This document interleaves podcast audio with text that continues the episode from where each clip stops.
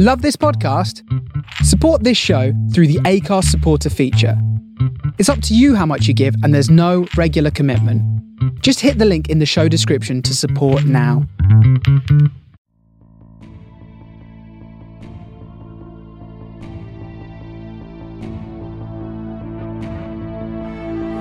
You're listening to SFP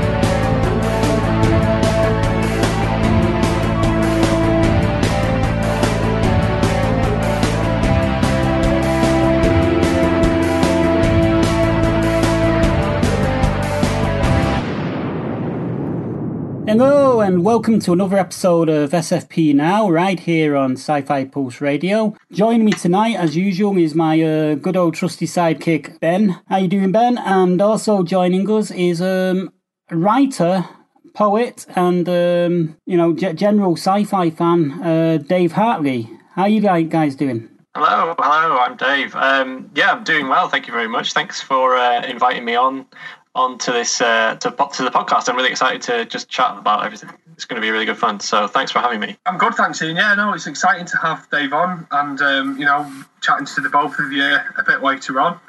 Um, it's interesting because I've worked with Dave on a couple of sort of things and some of his awesome courses, but um, we still haven't actually met, have we, Dave, yet in person? No, we haven't. No, we haven't met in person. We were we were going to because we, we yeah, as you say, we've done like these uh, creative writing courses together, and, and the initial idea when I started them was that we were going to do them in in the real, in the flesh. Yeah. And then pandemic happened, and that didn't happen. So yeah, it's all been uh, it's all been online, but. Uh, but it's been fun, nevertheless. yeah, I mean, um, I think you'll probably agree with me. It's quite sort of fitting that um, you know two fans of sort of sci-fi and stuff have ended up living in the sci-fi sort of virus world, which is prevented us from actually meeting. yeah, that's it. It's been a bit like a sci-fi film, hasn't it? The past, It- it past really couple of has, years. Yeah, it's really weird. Yeah. So, um, just so that um, everybody knows what we're expecting, um, for the first 20 minutes, um, I'll just be chatting to Dave. I'm just going to chat to Dave about um, his writing, um, his work, and the sort of things that he's interested in, and um, some of his stories, um, some of which I've read and reviewed um, for various sort of literary websites and things like that. And then um, following that, for about 25 minutes, myself, Dave, and Ian will be discussing autistic representation and elements of the um, fantastic autistic, which is sort of Dave's speciality, um, a term he's going to tell us a bit more about in the first half. And in the last 15 minutes, we're going to chat to Dave about um, his favourite stuff, you know, shows, writers, things like that, you know, things that got him in, interested in science fiction in, in the first um, place. So, as I say, you know, I've not met Dave in person yet, you know, but we've sort of got to know each other pretty well um, over the courses that we've done and stuff like that. Dave recently, was it last year, Dave, you published your PhD? Um, yeah, well, it was actually earlier this year. Um, I finished the PhD in uh, February, and then I kind of got the um, the thesis from the PhD. I put it up in kind of, I think it was in March, I think. Um, so yeah, that that all finished at the, at the sort of top of this year, uh, which was a great relief to do because it was four years of my life, and so it was nice to get it uh, to get it all finished and, and packed up. I'm sure it was, yeah. Apologies, yeah, for getting the date wrong. Oh, that's We all right. thought, Um, either late last year or um, I know it was published this year, but I wasn't sure when it, when it was finished. Um, Yeah, it gets quite complicated at the end of PhDs because you sort of finish it and then submit it, and then you wait for a good like three months while your examiners read it, and then you have a kind of exam, and that's when it's like officially finished. So it's uh, yeah, it gets a bit messy at the end, but uh, yeah, that was that's what happened at the top of this year. Yeah. Um, owing to Dave's sort of prolific output, you know, his um, PhD thesis and his sort of like numerous fiction books, um, I've got the difficult job of trying to squeeze all that in in about 20 minutes. So um, I think um, maybe the best thing to do, Dave, is um, Yeah. I've read the first 50 pages of the PhD. You know, Wow. I'm 100%. I haven't got around to finishing it yet. Um, I found it fascinating and interesting um, Thank you. as, as a document. I think it's brilliant, but um, I think you will do a much better job than I will be able to do succinctly of sort of trying to tell people what it's about. If Yeah. you, don't, you don't mind doing that, Dave. Yeah, I can do that. Absolutely. Yeah, yeah, yeah. Um, so my PhD was a little bit complicated. It was a creative writing PhD. So there were there were actually two two elements to it. Um, one was a a novel, a full proper novel, uh, which is now written and finished, and it, it sadly hasn't hasn't found the light of day yet. It hasn't found a publisher yet, so it's not out there, and people can't read it as such yet. Um, but I'm still I'm working on that. I'm, just, I'm trying to get it. Um, I'm trying to get it published. And then the second part of it, the other part of it, was a thesis as well. And the thesis will be the thing that you've you've had a look at, Ben, already. And yeah, I absolutely wasn't expecting you to read the whole thing. I mean, it's pretty long and quite involved, but it's uh, yeah. So and the whole um, the whole idea behind the the whole project, so both the novel and the thesis, was to look at, uh, broadly speaking, to look at representations of autism um, in science fiction and fantasy. Uh, so the, the title of the thesis is The Fantastic Autistic. Um, uh, well, actually, the full title is The Fantastic Autistic Divergence, Estrangement, and the Neuroqueer Screen in Blade Runner and Community. Um, but so, what the thesis basically does is, is it takes a, a kind of in depth look at the relationship between autism and the fantastical, and, you know, what, what the kind of the, the benefits of that relationship are and what are some of the drawbacks of that relationship. And then it kind of expands a bit further out where it starts to think about how we can think about um, particularly sci-fi and fantasy film and, tele- and TV, how that kind of matches up a little bit with um, kind of autistic expression. So I started getting really interested not only in how is autism represented, but also how how does how do autistic people, now autistic creatives, um, express themselves and how how is that done creatively within uh, within fiction but also within film so my novel ended up going getting quite complicated and getting quite experimental as I started to try and think about um, uh, ways of expressing autism as well as ways of of, of, representing it. And I will just say as well, it's, I think it's always important for me to say at the, the beginning of things like this um, that I myself, I don't consider myself to be autistic. I came to this project because um, my older sister Jenny is autistic, and uh, I've always been really interested in autism, autism as a topic because of Jenny. And uh, part of the reason why I started this, and part of the reason why it turned into a, such a massive project and into a PhD, was because I was really interested uh, interested in uh, to what extent Jenny's autism and her sort of view on life has impacted and influenced me as a creative and as a writer and that's the kind of starting point that that I took for for the novel.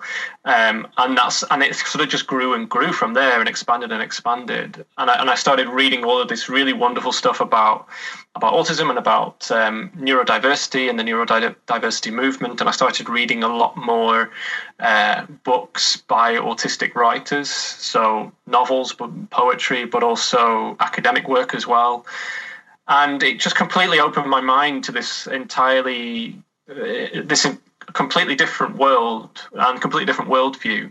And for me, I, I, sort of started to see science fiction and fantasy as ways in which you can kind of explore that alternative way of thinking and being. Um, and yeah, and it was really exciting. And it was a really fun uh, project to do, and I got involved with all sorts of different things over the past four years, and met lots of uh, wonderful people, and got involved with lots of like really interesting events like autism based conferences and things like that.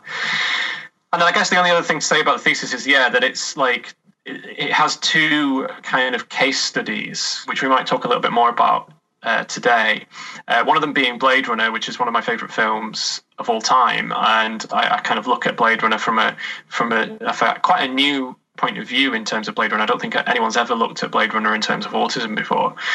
And then the other text was Community, which is the TV mm-hmm. sitcom. Abed. Yeah, Abed. That's it. Yes, Abed. Abed Nadir from from Community, mm-hmm. and uh, Abed is a. So for people who are not familiar with Community, Community is a um, American sitcom uh, that ran between 2009 and 2015. Um, really great show, like really, really funny, really clever, really well written. Uh, written by Dan Harmon, um, who later went on to write um, Rick and Morty, and it has this character in it, Abed Abed Nadir, and he's he's like one of the main characters, and he's just like for me, hands down, just one of the most wonderful autistic characters that's ever been created. He's just an absolute joy.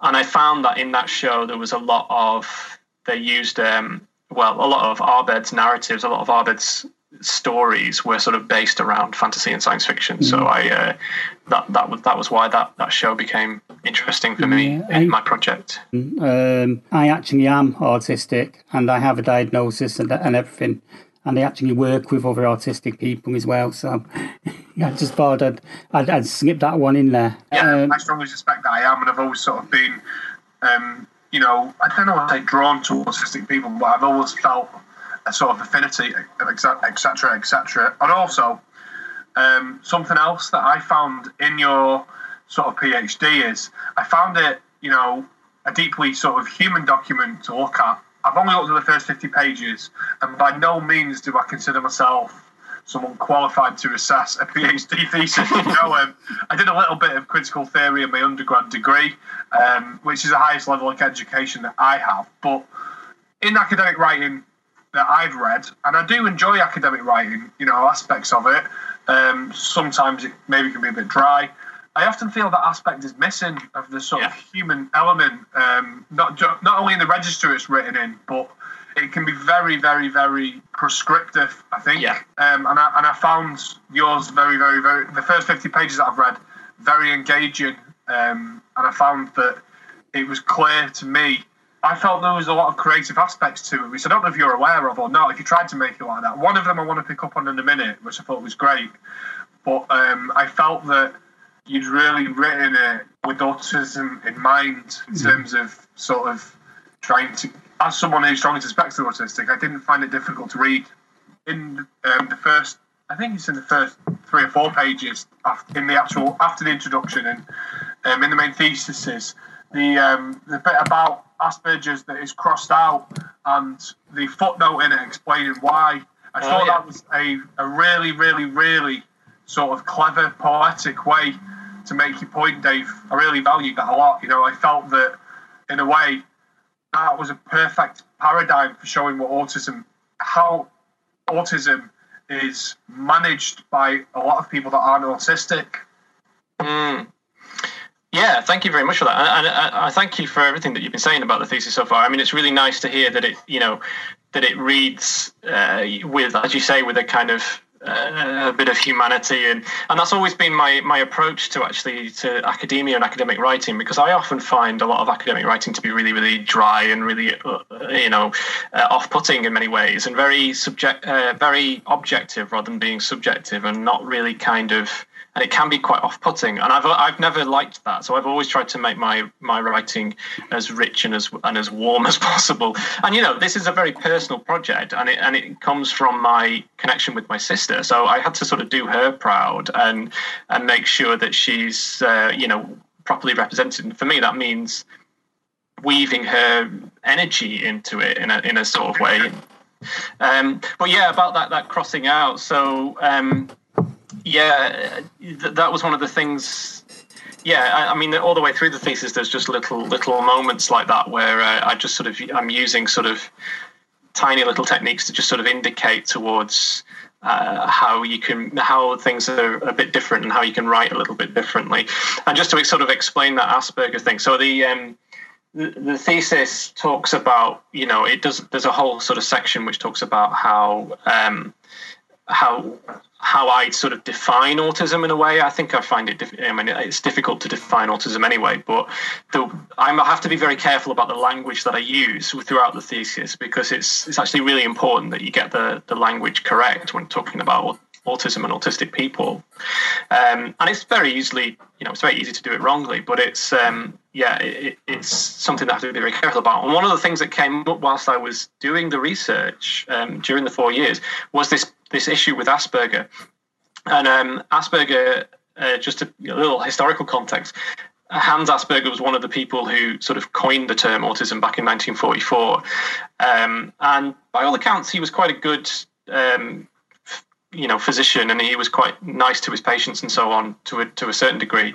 Um, and then yeah, and, and off the back of that, I mean, more recent years, uh, there's been a kind of variation of autism that was that's been given the term Asperger's syndrome, and there's a lot of people that use the, the term Asperger's syndrome and still refer to themselves as, as being Asper, you know having Asperger's or being an Aspie. Um, be, they have developed quite a few problems with that term. One of which being that it's been recently discovered that Asperger um, may well have been actually collaborating with the Nazis because um, he was working in Vienna in 1944 under the under the Nazi regime, whilst you know the Nazis were involved in Austria, uh, and they sort of let him continue on with his work. And now there's these there's this kind of cloud over it a little bit. So that term has become a bit tricky. So I, I sort of had to sort of indicate that a little bit, I think, in um, at the beginning of the of the thesis. And there's a lot of that sort of thing going on there, where you just have to signal that the importance of talking about autism in the correct way, really. Brilliant. Yeah, I mean, I, th- I think that line that you put through it, that sort of almost was a physical representation of that cloud. And yeah. for me, it was sort of saying the term is still largely referred of Asperger's, so he is relevant, but yeah. really, how relevant should that term be? You know, it, it sort of encapsulated a lot, and um, he did a fantastic job. Um, Thanks. It was, it was great, yeah. You know, as I say, um, we're going to put together a, um, a, feature in the next week or two, and um, if you're more than happy to provide your permission, Dave, then I will um, put in a link of your PhD. Yeah, totally. Um, so that our uh, readers can can have a look at it for themselves if they want to. You know, which I'm sure loads of people would be interested to and fascinated. Yeah. Um, if there's anything else you want to say about your PhD before we move on, feel free. But as I already mentioned, because you're so prolific a writer, um, you know, we haven't got all the time in the world, so no, we're going to sort of go on to some of your fiction work. Um, yeah. Unless there's anything else that you feel that you want to say just about your PhD or anything. No, no, no. The PhD, the, the thesis can speak for itself. If people want to read it, um, that's absolutely fine. Yeah, yeah, yeah. And I'm sure I'll, I'll refer back to it again as we as we carry on chatting. So yeah, let's let's move on to the writing. Yeah, Absolutely, yeah. Uh, and thank you for providing us with a copy of that to read, Dave. You know, that's all right, no problem. So um, the book of yours that I have read, um, because I know um, you've you've written quite a few, um, is um, Pigskin, which yes. is um, published by the wonderful Fly on the Wall Press, um, which is um, Isabelle. Isabelle Kenyon, yeah. Isabelle Kenyon, yeah. I've just yeah. had a bit of brain fog.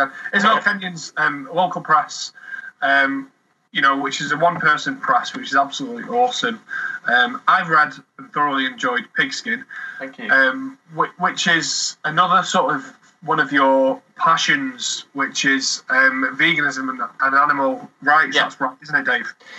Yeah, that's absolutely right. Yeah, yeah. Um, I've written quite a lot of weird short fiction that is similar to Pigskin, where it's um, yeah, it's all sort of centered on animals, animal welfare, animal rights, veganism, and, and thinking about animals in relation to like the environment and that kind of thing. Um, so yeah, that's definitely one of my other preoccupations. Again, um, once um, I'm waiting for a review of Pigskin um, to be published oh, yeah. Um, by a um, literary sort of magazine. Uh, when that is, hopefully, I'm hoping it'll be in the July edition, but it is. I'll let you know. Nice. I'll, again, I'll, I'll, make that available, you know, in a future feature on the Sci-Fi Pulse article. Um. But having read that um, a, a, good two or three times in order to review it, um, I sort of feel that I've only read some of your work, so again, sort of, I, I don't want to sort of get above my station or whatever, but I think you've got a real skill to put yourself in the position of what people that don't have a voice, and I think yeah. that your natural passion to do that really comes through in your writing and it's an inspiration to sort of someone like myself as a aspiring creative writer to think well what shall i write about? Not only what i know which is what people say a lot but also what i care about you know? Yeah. and it's quite clear that if you're going to try and put together something like a phd thesis which in my opinion you've done amazingly bloody difficult to get published anyway and so is fiction um, i think to give you that drive it's got to be something that you're interested in really definitely and yeah and i and i very much learned that i mean um, yeah, I started writing years ago, but it wasn't until I started writing about something that I really cared about, which which was animals and animal rights. So I was this was a period of time when I was kind of moving into becoming a vegetarian and then going into becoming vegan, and I was getting involved with uh, animal charities and things like that. So I was thinking a lot about animals, and I was getting frustrated and annoyed about some of the ways in which humans treat animals. And I just thought, well, funnel that into my writing. And it just completely transformed my writing. It made it, it, it gave me a new energy for, for the fiction. Wow. And then that helped to then, when I then moved on to doing the PhD and talk, talk, uh, writing about autism, you know, I took that kind of energy with me because I just thought, well, yeah, this is the way to do it. Write about something that you really care about and you really want to, to to express you know and both animals and animal rights and exploring autistic point of views was kind of part of that same um, yeah part of that same branch really i think mm, i quite like the i quite like the description of the um, of the book where it says a bastardization of orwell's animal farm for a vegan yes. age angry, weird, disturbing, and terrifying. This is a tale to make you squirm and reconsider. That that's quite ominous. I mean, I think it's definitely a fair description. yeah, know? it is. Um, you know, I, I, thought it was a, it was a really, really, really engaging book. Um, really, really, really, really dark as well. And, Very um, dark. I yeah. think interestingly dark, and, and I think it's um, it's always interesting when you know someone who's written someone. I feel like it's a different dynamic to read it, and um, you know, you're an amazing guy, and to you know, I don't know, you know, it's I don't I don't want to say I wouldn't expect you to write something like that because that's sort of a cliche, you know. But I, yeah. I, I, don't know. I felt like it was, the dark like side of that. Yeah, but I think that that's um, you know, that that that's what drives you and stuff, you know. And um, it was like walking into your mind almost, sort of. Um, well, it was. I mean, Pigskin, I think, is probably the darkest and most horrific story I've written. I think I, I, I, have. I do tend to write horror, and, and I do tend to err on the darker side of fantasy and sci-fi when I'm in my own writing. Um, but Pigskin was the one where I really went for the the ho- most horrible side of things, um, and that was quite deliberate because it was. You know, it is about. It's basically kind of about industrial farming, and it is a it's, it's animal it's animal it's Orwell's animal farm but in an industrial farming setting. And it was something that I you know was getting passionate about. So it did and I and it, for me when I ever think about uh, industrial farming as a you know as a vegan I think about animals being slaughtered and being killed. I mean immediately that's just that's just horror. That is just like pure horror on earth. I mean I would defy anybody to walk into an abattoir or a slaughterhouse somewhere and not look around and think God, this is just a this is just pure horror. Um, so I kind of wanted to tap into a, a, bit of that really with Pigskin. Yeah, no, I felt you definitely did. You know, um, it was fantastic, and um, I'm only comfortable to use the word weird fiction because you've called it that yourself. So I hope no, that's great. Um, referring that, but tell us a little bit about what you've got coming up just before we move on to the next section of the show, yeah. which yourself and talking about autistic representation. Isn't it in um, September? Isn't it in the autumn that your next collection is due out? Yes, well, I'm having quite a complicated year this year, so I'm having um, I'm actually having three books published. So Pigskin was the first one. I've just had another one published, which is a collection of um, uh, flash fiction, which is called Incercisms. Uh, that's been published by Arachne Press, and that's a collection of just weird little dark, twisted tales. They're all very, very short, um, and they're kind of a, a, little bit less sort of. They're kind of loosely connected. They're sort of about hauntings and possession and all sorts of things. Um, and then in September, I'm back again with with Fly on the Wall, who did Pigskin, they are publishing um, a book called Fauna, which is a collection of weird fiction, um, so sci-fi, fantasy, and horror stories. Similar to Pigskin, they're, they're, all about animals. And in fact, actually, Pigskin originally was part of that collection, but we decided to take Pigskin out now and put something else into the main collection. Um, and that's yeah, and that's coming out in September. I'm really excited about that because it's like an accumulation of uh, various stories I've written down the years about animals. And there's, you know, in much the way same way that Pigskin is about a pig. There's a there's a story in the fauna that's about there's a kind of there's a dog story, there's a horse story, there's a whale story, there's a bird story, and uh, there's a guinea pig story. So there's like it's a it's a real menagerie of weird tales about animals. So yeah, and that's coming out in September. It's going to be great. And uh, I'm also looking forward to reading that. Um, Isabelle Kenyon from Fly on the Wall Press is very good and provides Yes, right. uh, copies to review.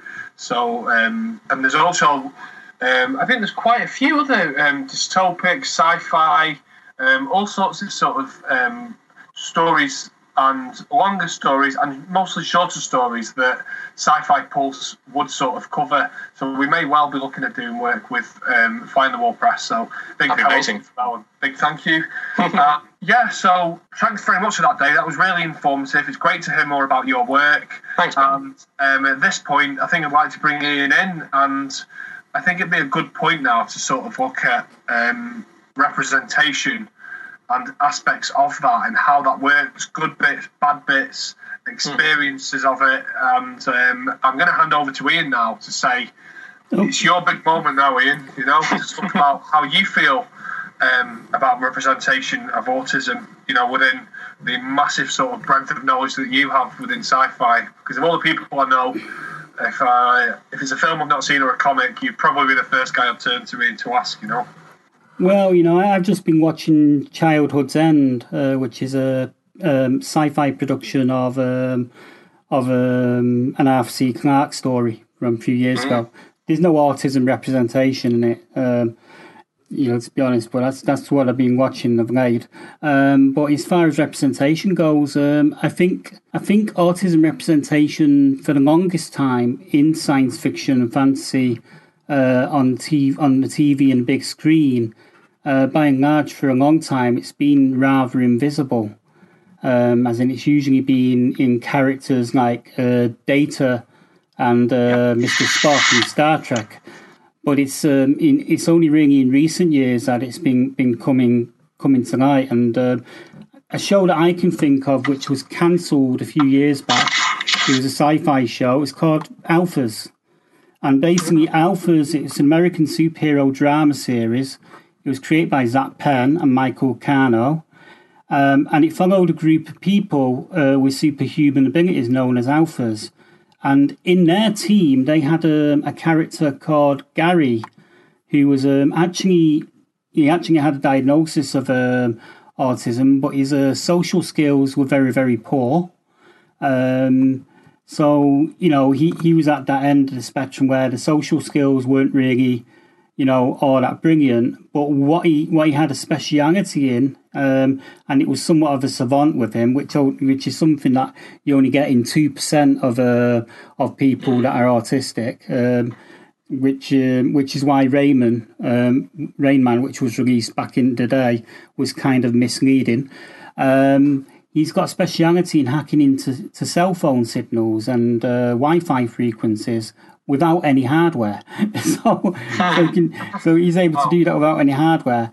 Um, and basically, they, you know, in the description here, and I kind of take objection to this, the way to describe this, but it is an American thing after all. They they uh, commonly they commonly refer to it as ASD, autism, um, uh, um, an autism spectrum disorder. Whereas, um, you know, we use the um, here in the UK, we use condition, which is probably a much better better description, really, because disorder is implying that there's something wrong with us when when there isn't. You know, the the, the only thing thing is, it, you know, it's perceived perceived that there's something wrong with us by other people. It's just because our, our brains are wired a little differently.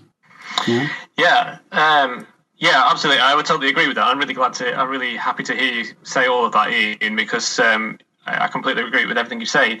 You said I have never seen alphas. That's really interesting. I might look that up um, because that sounds like a, a- an interesting show, an interesting representation. But yeah, you're absolutely right. The, the, the representation of autism within sci-fi is actually quite few and far between. Weirdly, and you're right. It's kind of invisible. You, you sort of we have to do a lot of kind of interpreting certain characters who tend to be like Data and and Spock tend to be robots or or aliens of some kind, and they tend to have this sort of autistic vibe about them where they kind of feel that where autistic people perhaps or autistic autistic fans of those shows tend to connect um, in some way. So i know that there was a lot of like a lot of autistic people connected with the original Spock and said, "Okay, uh, here's here's a character that that thinks a bit like me and acts a bit like me, and um, and not only that, what was important about Spock was it was not only that he was had a kind of autistic-ish vibe. It was the fact also that he was a kind of hero, like he was a main character, and that was a really important thing, I think, because there just was no representation of of anyone who has a mind like that being, you know, a, a positive and heroic representation. So I think that's why characters like Spock and Data were really useful. Um, in terms of others that I've kind of come across, um, some people talk about Drax the Destroyer from Guardians of the Galaxy sometimes. Mm-hmm.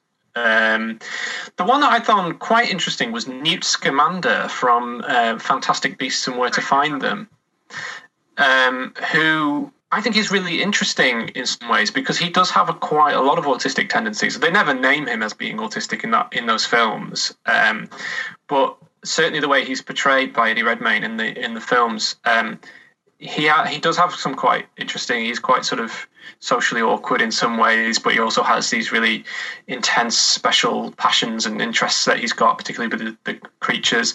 But he's also, again, heroic and and um, uh, you know someone to look up to. So yeah, he's an interesting figure. Um, and there are various others, but yeah, it's interesting. But what's interesting is you get a kind of lack of representation, direct representation in sci-fi, like named autism within sci-fi. But it feels like to me that a lot of and I don't want to be I'm, I'm trying not to be too broad here or too too much of a sweeping statement, but it does feel like that science fiction and fantasy fandoms are, are quite sort of welcoming spaces for autistic people. Like it seems like autistic people tend to find kind of a, a bit of a community and a bit of um, a bit of warmth from kind of sci-fi and fantasy fandoms. So it feels like they are genres that are good for autistic people and and and and, and can be very beneficial as as fans, I suppose. Sci-fi itself is a massive term as much as yeah. autism I suppose. The two terms are there's countless sort of you could fill a room with academic books that have been written on both of them. Yeah. Um, but I think they're both broad terms. Um, something that I like feel is I've you know, I read sort of, I would say I'm quite a heavy reader. I, read sort of on average a book a week, sometimes a couple of books a week. Um, I don't think I've read a great deal of science fiction literature with autism, with representations of autism in it. The one thing I wanted to say about Spock is the one parallel that springs to mind to me is I don't think it's more, I don't think it's as like that nowadays, but traditionally, the big similarity that I think is that if you ask most people that don't watch Star Trek or have watched it a little bit, they say, "Oh, Spock hasn't got emotions, has he?" Yes, he has. He's got very intense emotions. Yeah, that's hmm. why he struggles to control them. And I think that same view for a long time was thought about people with autism as well. Oh, they don't experience emotion. Yeah, we really do, and Absolutely. it's very intense. So I yeah. think that aspect is a massive sort of. Um, that's the connection I made from sort of like thinking about Spock. Yeah, that's a really good connection, actually, Ben, and, and, I'm really glad you brought that up because that's really true, absolutely true. And there's been a long and, and difficult legacy of, of autistic of autistic people being assu- being assumed that autistic people don't have empathy, don't have emotions, don't emotionally connect to others, which is absolute nonsense. It's, it's absolutely not the case. And actually, many autistic people will say that if anything, can be overly emotional, overly empathetic, and like, struggle yeah. struggle to con- sort of contain it or control it or understand I like when to express it. You know. I think it's it was fairly clear to me that the MCU definitely tried to represent that with Drax. Um, another one based on that sort of intensity. There's a quote in um, I think it's in one of the Avengers films. You know, I mean, there may well be a case for saying the Hulk could well be because there's part of where he says to Black Widow, the secret is I'm angry all the time, in which he's saying the world is always hard and somehow I get through it and it's difficult. Yeah. Mm. Um, so I think the more you look about it, the more you think about it, whether they are deliberate, whether they are obvious, you yourself will know better than I do that you can run the risk of sort of trying to find stuff in academia, you know, yeah, and, and make a case for it. But there's definitely representations to be found there. I think there's there's actually quite a bit of autistic representation within comic book me- media. Mm. Um, for example, uh, Reed Richards uh, from Fantastic Four. Um, yeah. he, he's um, he's supposed to be um, he's supposedly on on the uh, high functioning autistic side of things. Uh, Black Manta from the um, from the Aquaman film, yeah. Um, Legion Vernon Jackson. There's, there's quite a few characters, but I think some of these characters it's only really come to light in recent years, as in in that, in that they were kind of written that way. Um, so so they've only really been assigned the label of autistic in recent years. Yeah, I think so, or certainly being recognised. I think one of the important things to say about that, I mean, it's it's really great that those exist, and it's it's really it's really interesting.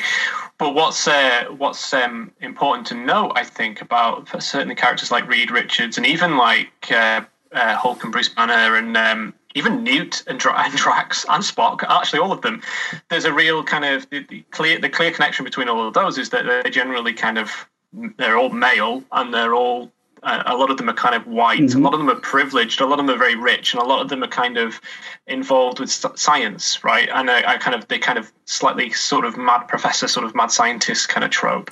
All of which is is fine, but that it, what what what the problem is there that then you get autism connected with that side of things. And one of the things that's been really interesting things that's been happening recently that there's been much more of a move towards considering autism and uh, autism and race and autism and autism and gender and female autism and and actually some of the most interesting uh, autistic writers who are who are working within sci-fi at the moment and have been publishing novels over the past few years and have been featuring kind of autistic pro- protagonists. Quite a few of them are female. Um, my favourites being. Um, Corinne Duyvis and her her book On the Edge of Gone, which is a really good sci-fi young adult novel. Uh, Elle McNicoll, who's a UK author, and she's written a sci-fi novel called Show Us Who You Are recently, which is all about holograms. It's a bit kind of Black Mirror esque, really good book with an autistic protagonist. And then the other one is Ada Hoffman, who's a uh, either American or Canadian, I can't remember. And she's written a book called The Outside, um, which again has an, a, a, really good, strong female protagonist. Mm. So there's an interesting move now, and, and, uh, that, and it seems like it, you know sci-fi and fantasy are coming along with that through new authors coming through who are who are writing these characters in and, and addressing this and saying, you know, autism doesn't doesn't know any kind of doesn't actually have any kind of gender or race boundaries. It affects it can affect everyone and anyone. Yeah, I mean one right. of my uh, one of my jobs, um, you know, because I, I, work uh, I work a few different jobs. Um, one of them that I do is um, I'm a peer mentor, which oh, basically what what it involves is um, we we've got a lot of adults coming through that have been that have just been diagnosed, and um, what I do is I, I turn up to the um, post diagnostic groups where where they get support and um, they get to talk about their autism and stuff like that.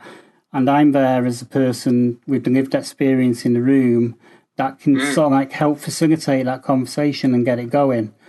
Um, so I'm more or less kind of like their, you know, their interpreter, if you will, for the um, for the, for the neurotypical contingent of psychologists and yeah. and people that are working um, with, with, with the groups. That's brilliant. And are you seeing quite a lot of like females coming through, and you know, women and yep, people? We've, we've had quite a few women come through. Um, you know, quite quite a high uh, high percentage actually. You know, so like um, we typically deal in groups of ten, maybe maybe twelve people. And uh, the last group we did out of those twelve people, at least four were female. Interesting.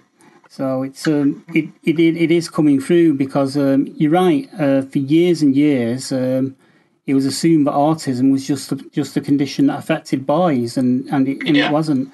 And also for years and years, it was considered as a condition that only affected children yeah, which was always nonsense. Like, what happened to all these like uh, autistic children when they grew up? Did they just turn into? You know, it, yeah, yeah, it's really funny, and and yeah, it's a real problem with like uh, a lot of the, the the rhetoric and a lot of the kind of imagery around autism is is still very child centered, and actually you know we got to think about the the adults as well and like i don't know it seems to me that like part of that again it's a bit of a broad sweeping statement but as soon as you learn to mask it, you're not a problem anymore. So it doesn't matter. Yeah. Okay. Yeah. Yeah. Yeah. Uh, well, thank you very much, Dave, for, for sort of you know um, focusing the conversation on um, more than just sort of white male yeah. wealthy autism, um, especially because we're sort of three white guys having a chat. Well, about it, it, yeah. you know, Sci-Fi Pulse is um, part of the thing that attracted me right for it is that you know Ian's very keen to give everybody a voice that he can. Um, Dominic's sort of proud to call himself Dominic Walsh. Uh, recently, interv- recently interviewed Kalynn Bayron, um, author of Cinderella is Dead, which you probably Oh, yeah. heard, Dave. Yeah, yeah, yeah, yeah. Absolutely, yeah. He You know, also is did another a, example. Fantastic. he also did an interview with Ada Hoffman last year. Did yeah, So he that's did. Did he? Oh, brilliant! I'll have to read that. That sounds great. Yeah, we'll get you over. We'll get those over, but um, you know, it is um, fantastic to have those. Um, just a, a question I wanted to ask yourself, Dave. You know, because Yeah. definitely read far more sci-fi literature than me, full stop, and also sci-fi literature written by autistic authors. Um, just before we close this section and move on to sort of stuff that's you know more general sci-fi, um, I just wondered if you could give us your opinion on what you think are any examples of. I don't want to sort of slay any authors, but good or bad examples that you've read. In you know, I mean, I know that's a broad Yeah. term, good or bad, but um, what you think works well and what you think should be avoided, and if you have any examples of, of either of those, you would be welcomed. Yeah, yeah, uh, absolutely. Yeah, I'm just turning turning my chair around to look on my uh, bookshelves to get some some inspiration. Yeah, there are. Okay, so there's there's like there's one fairly well known sci-fi um, novel uh, published, I think, in the '90s called Speed of Dark by a writer called Elizabeth Moon. Um, and this one is often put forward as the kind of you know the, the the sci-fi novel about autism, and it's an interesting. I have like really mixed feelings about this book. It's quite an interesting book.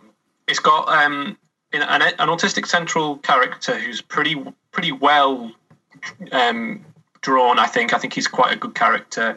Not only that, there are there are multiple autistic characters in it as well. He's not the only one, and that's sometimes that's really important that it's not just one person because then they can just they can end up standing in for the entirety of autism, which doesn't really help.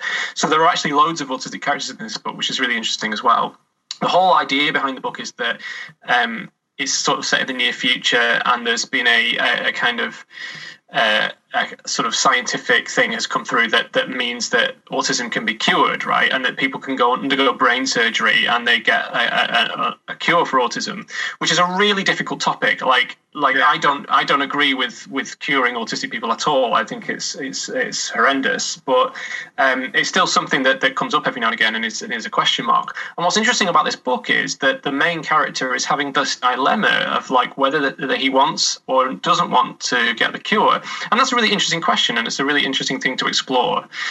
And I just think it makes the wrong choice at the end. I don't want to spoil it for anyone, but I just think that the ending is like the ending is quite controversial because I just think the author made the wrong, absolutely wrong choice.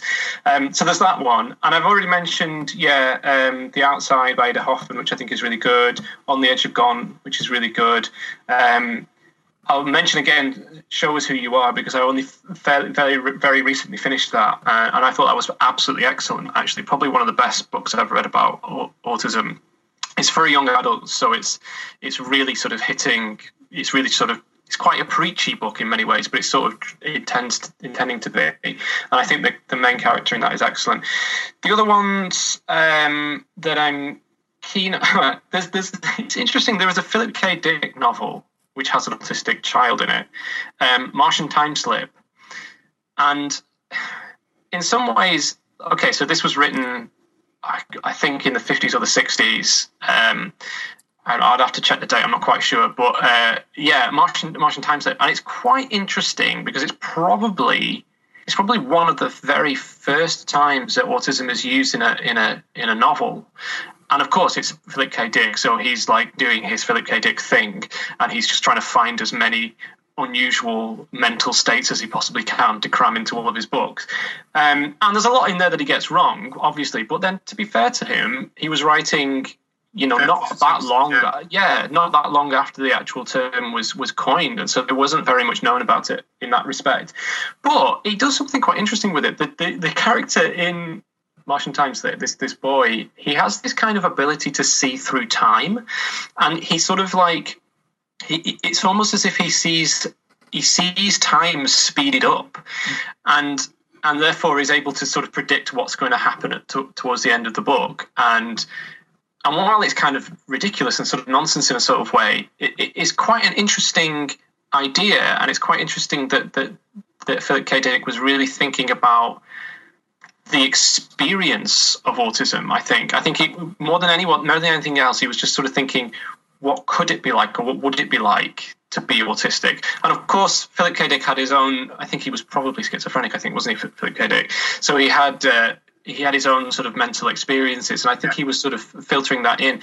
So what? Why I quite sort of like it in a way is because it's sort of what he's done there is he's started to think about how autism might be experienced and expressed. And I think that's an important thing to understand that it's not just this distant thing to look at, but it's actually a lived experience.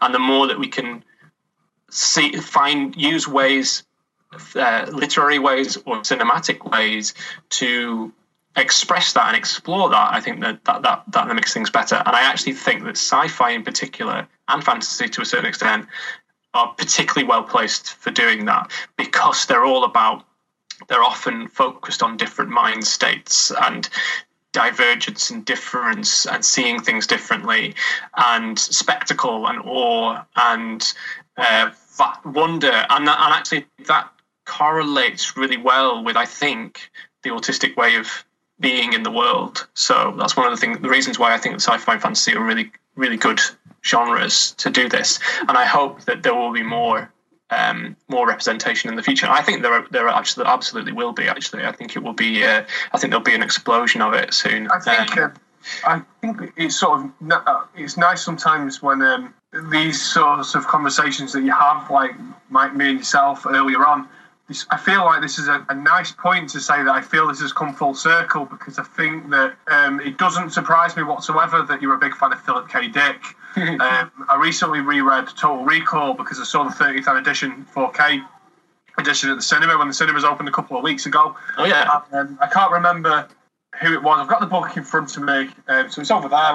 But the person that was introducing the um, the introduction to the book and the main story, which is the biggest one, it is We Can Remember It For You Wholesale, which is oh yeah story. Yeah. Um, he talks about sort of Philip K. Dick as being a behemoth of sci-fi um, and he sort of says, not the greatest literary stylist, but he's perhaps the most human sci fi writer. Yeah. And something you said then about finding ways to do it, I feel that it doesn't surprise me at all. As I say, I know I'm repeating myself that you're drawn to Philip K. Dick because I think if there is a big explosion to be stuff, I feel that, like, you know, this is your PhD, from what I've read, seems to be a document for our age, which is, you know, finding a new way to talk about things which yeah. You know, it's um, there's all these things that are going on anyway, and I think what you do is highlight those and go, okay, I'm going to sort of take a general theory, which is lots of people with autism like sci-fi,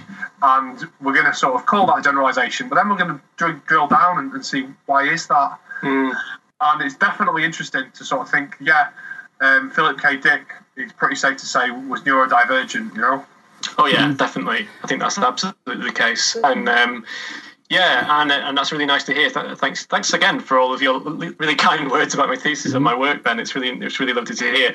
But you're right, and actually, what's interesting about that is. Um, uh, which might actually be a nice segue into talking about my kind of favorite sci-fi bits and pieces, is that m- my favorite film of all time, and the film that I spend a lot of time with within the thesis, is Blade Runner, which of course is a an adaptation of a Philip K. Dick novel, very loose adaptation in many ways. There's a lot of changes between um, uh, uh, Do Androids Dream of Electric Sheep and Blade Runner, but uh, but Blade Runner stands as my as absolutely my favorite film of all time. I absolutely love the, the film. I think it's just completely enigmatic and, and just quite, quite unlike anything that's ever been made mm. before.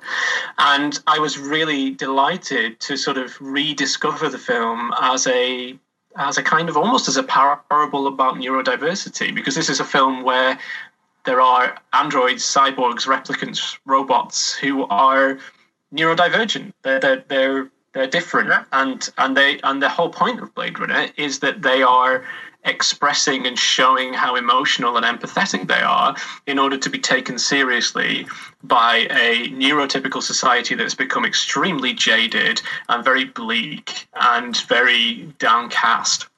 And here come these replicants who are just full of life and full of energy and see the world just that, that little bit differently um, and are sort of rising up and, and, and, expressing themselves and i just thought wow yeah god mm. this is a this is a film about neurodiversity and it's and that's why i sort of started to look at it properly and, and more deeply fact, for the thesis fun fact uh, daryl hannah who played yes. Pris, um, is on the autism spectrum. Um, she is indeed, yeah. You know, and uh, one of her special interests um, is actually the environment. You know, she's been arrested several times for sort of like protesting environment. Um, if there are um, any sort of listeners left out there, or I know there are a number of people who sort of are still of the persuasion or, or still believe that people that are autistic don't have a sense of humour there, I just have to say, Dave, that I can't believe you picked Blade Runner to discuss as your favourite film. Of all the things, I never would have expected that from you. yeah. Well, at least um, didn't, at least didn't, uh, at least didn't, uh, you know, choose the second Blade Runner film, which um, I just fell asleep through. Fantastically, and uh, and you did my job for me, Dave. You know, you put me out of a job because you neatly segued into the final section of our interview with you today, which is to talk about um, you know some of your favourite stuff um, sci-fi sort of generally. Um, you know, I know again it's such a sort of it can be a difficult question to answer, and I mm. think it can help um, maybe to say um, what are some of the uh, your earliest memories of seeing or reading sci-fi stuff from maybe being I don't know eight or nine or ten that really got you into it? Because I feel that if I was asked the question that they're the things that I would probably first go to is that what made me what were the first thing that made me go wow or you know i want to know more about this or that or yeah that's a good question actually. That is a good way of thinking about it. Um, because i've obviously got loads of loads of favorites up here but you're absolutely right. I can pinpoint a few from my childhood. Um, and actually it, it was more towards fantasy than it does towards sci-fi. I remember The Hobbit and Lord of the, the Lord of the Rings trilogy having a big impact, but largely because my, my parents had these well-loved, well-thumbed, battered old copies on their bookshelves, and as soon as I read the, the Hobbit for the first time, I just fell into that world and was like, "Wow, what is this? This is incredible!" And then I remember reading the, the Lord of the Rings when I was in sort of my early teenage years, and just thinking it was the most incredible thing. So they were definitely big influences. The, the, the, books that got me into the habit of reading a lot were the Goosebumps books, the Goosebumps horror books. Right, yeah. Um, which I loved and I still love. Um, and I used to just like devour them. And I think my mum was delighted because she because she thought, oh well, he, this is David reading reading books, so she just kept buying me um, yeah, more yeah. and more of the Goosebumps books. So I used to just I, I used to love those. And then um, um, th- there's one other book that's really important to me. There's a book called Elidor, which is a by a guy called Alan Garner, who's a fantasy writer. And uh, yeah, yeah, he wrote the Rise of the Stone of Garden was it? Yeah, the Weird Stone of Brisingamen. Um, yeah, yeah, he's a he's a fascinating guy actually, a really fascinating writer, and he writes some very strange novels. Um, but Elidor was one of his earlier ones, and it's for children, and and that was that's a really magical book, and actually quite terrifying book as well in many ways. So that was a really big important one. And then when I actually started phasing off younger bits of reading into more adult bits of reading, the guy that pulled me into reading adult fiction was uh, Iain Banks. Um, and I actually started off reading some of his non-sci-fi stuff, and I was felt very mature, and I was like, "Oh, this is really good. I'm I'm a grown-up now."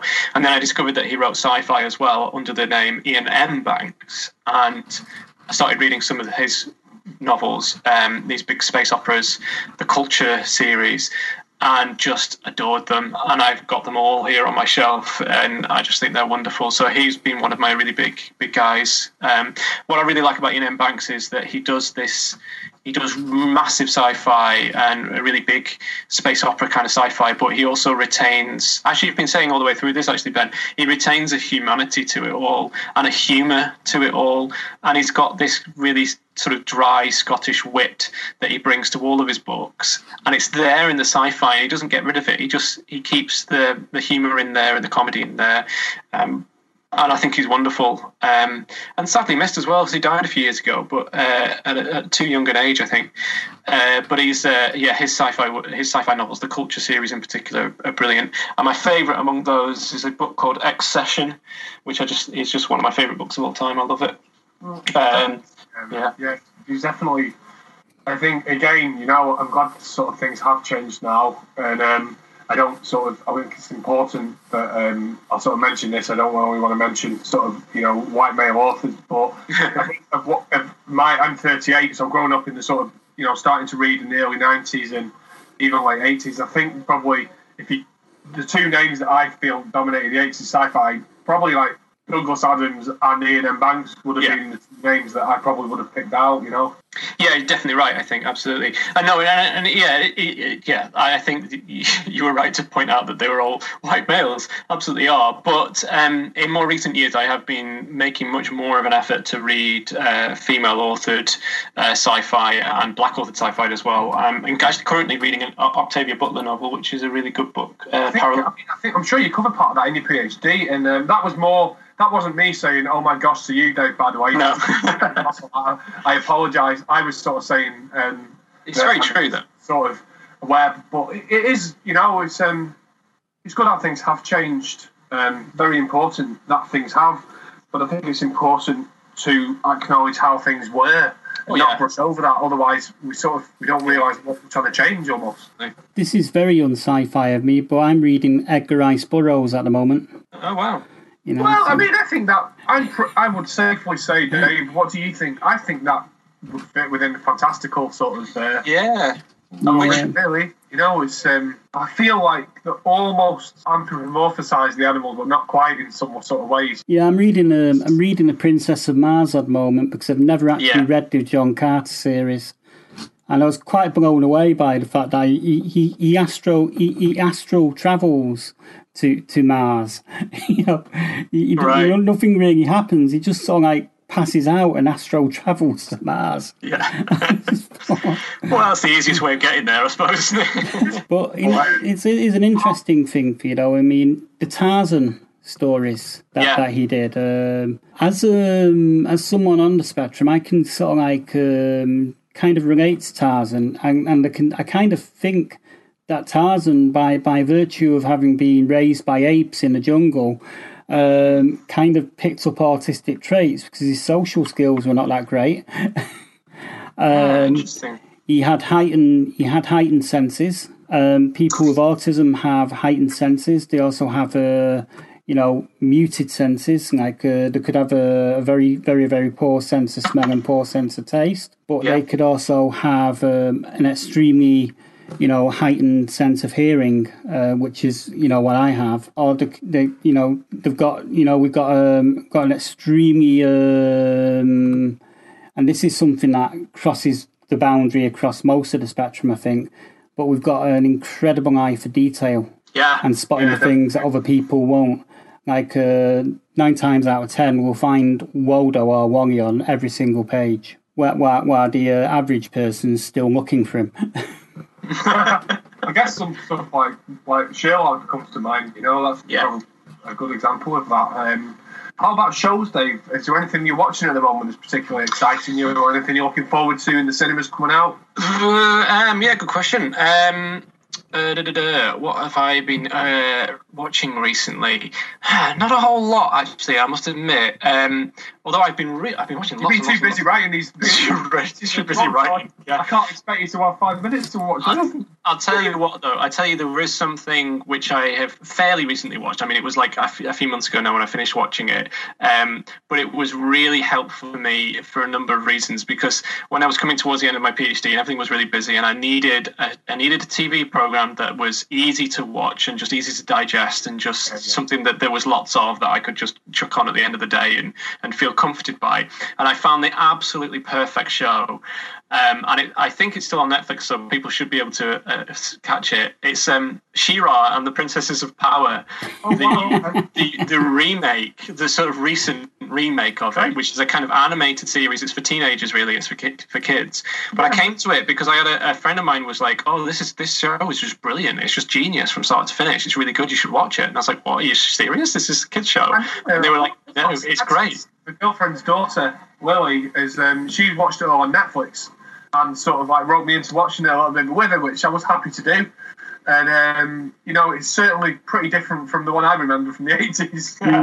I'm still traumatized from the uh, 80s Christmas special that She-Ra and He-Man did.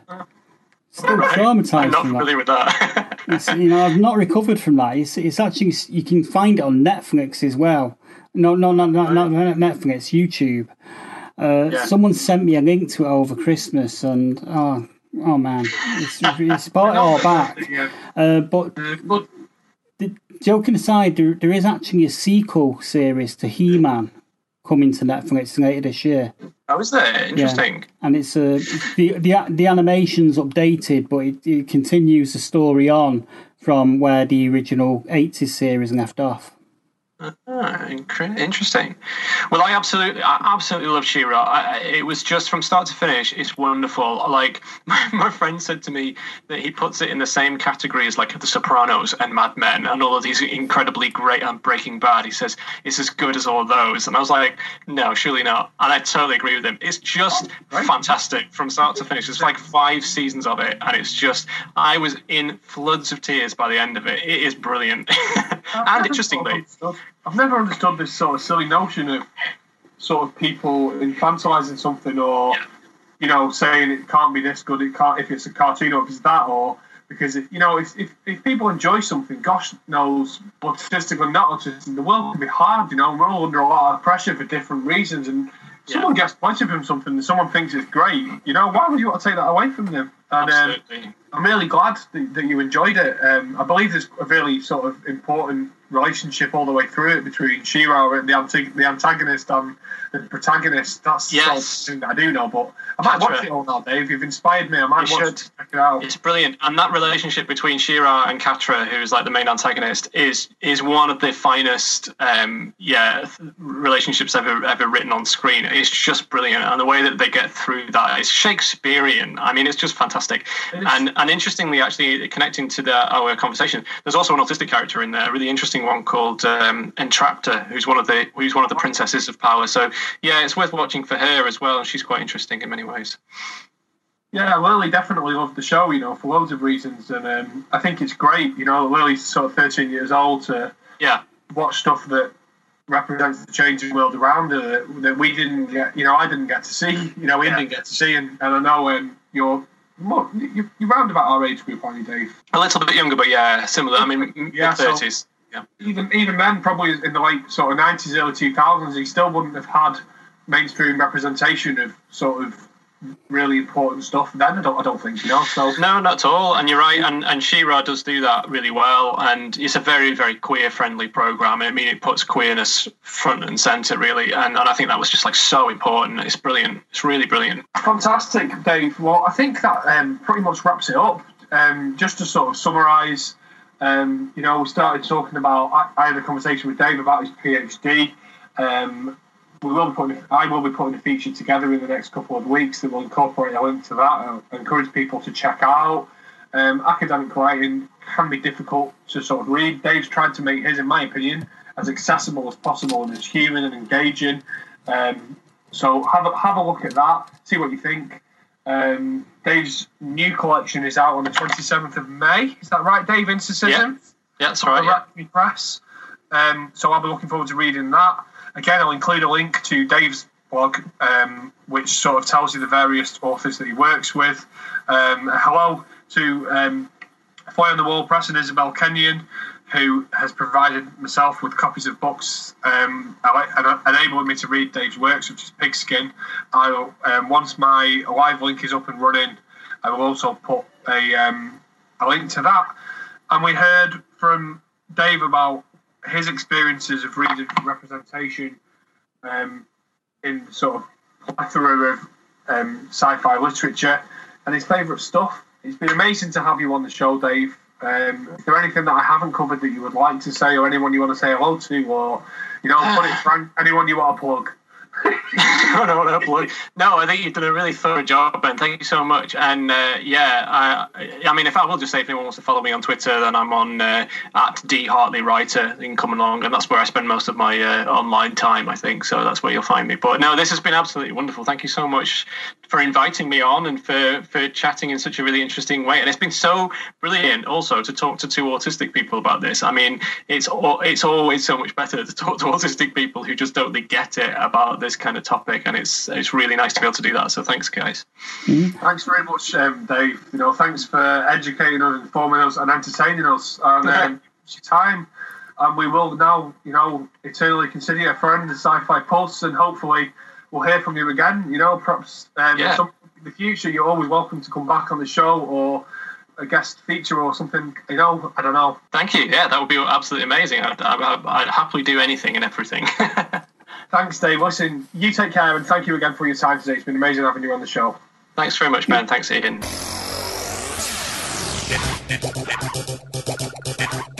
Hi, this is Jeff Nimoy, and you're listening to SFP Now on Sci Fi Pulse Radio.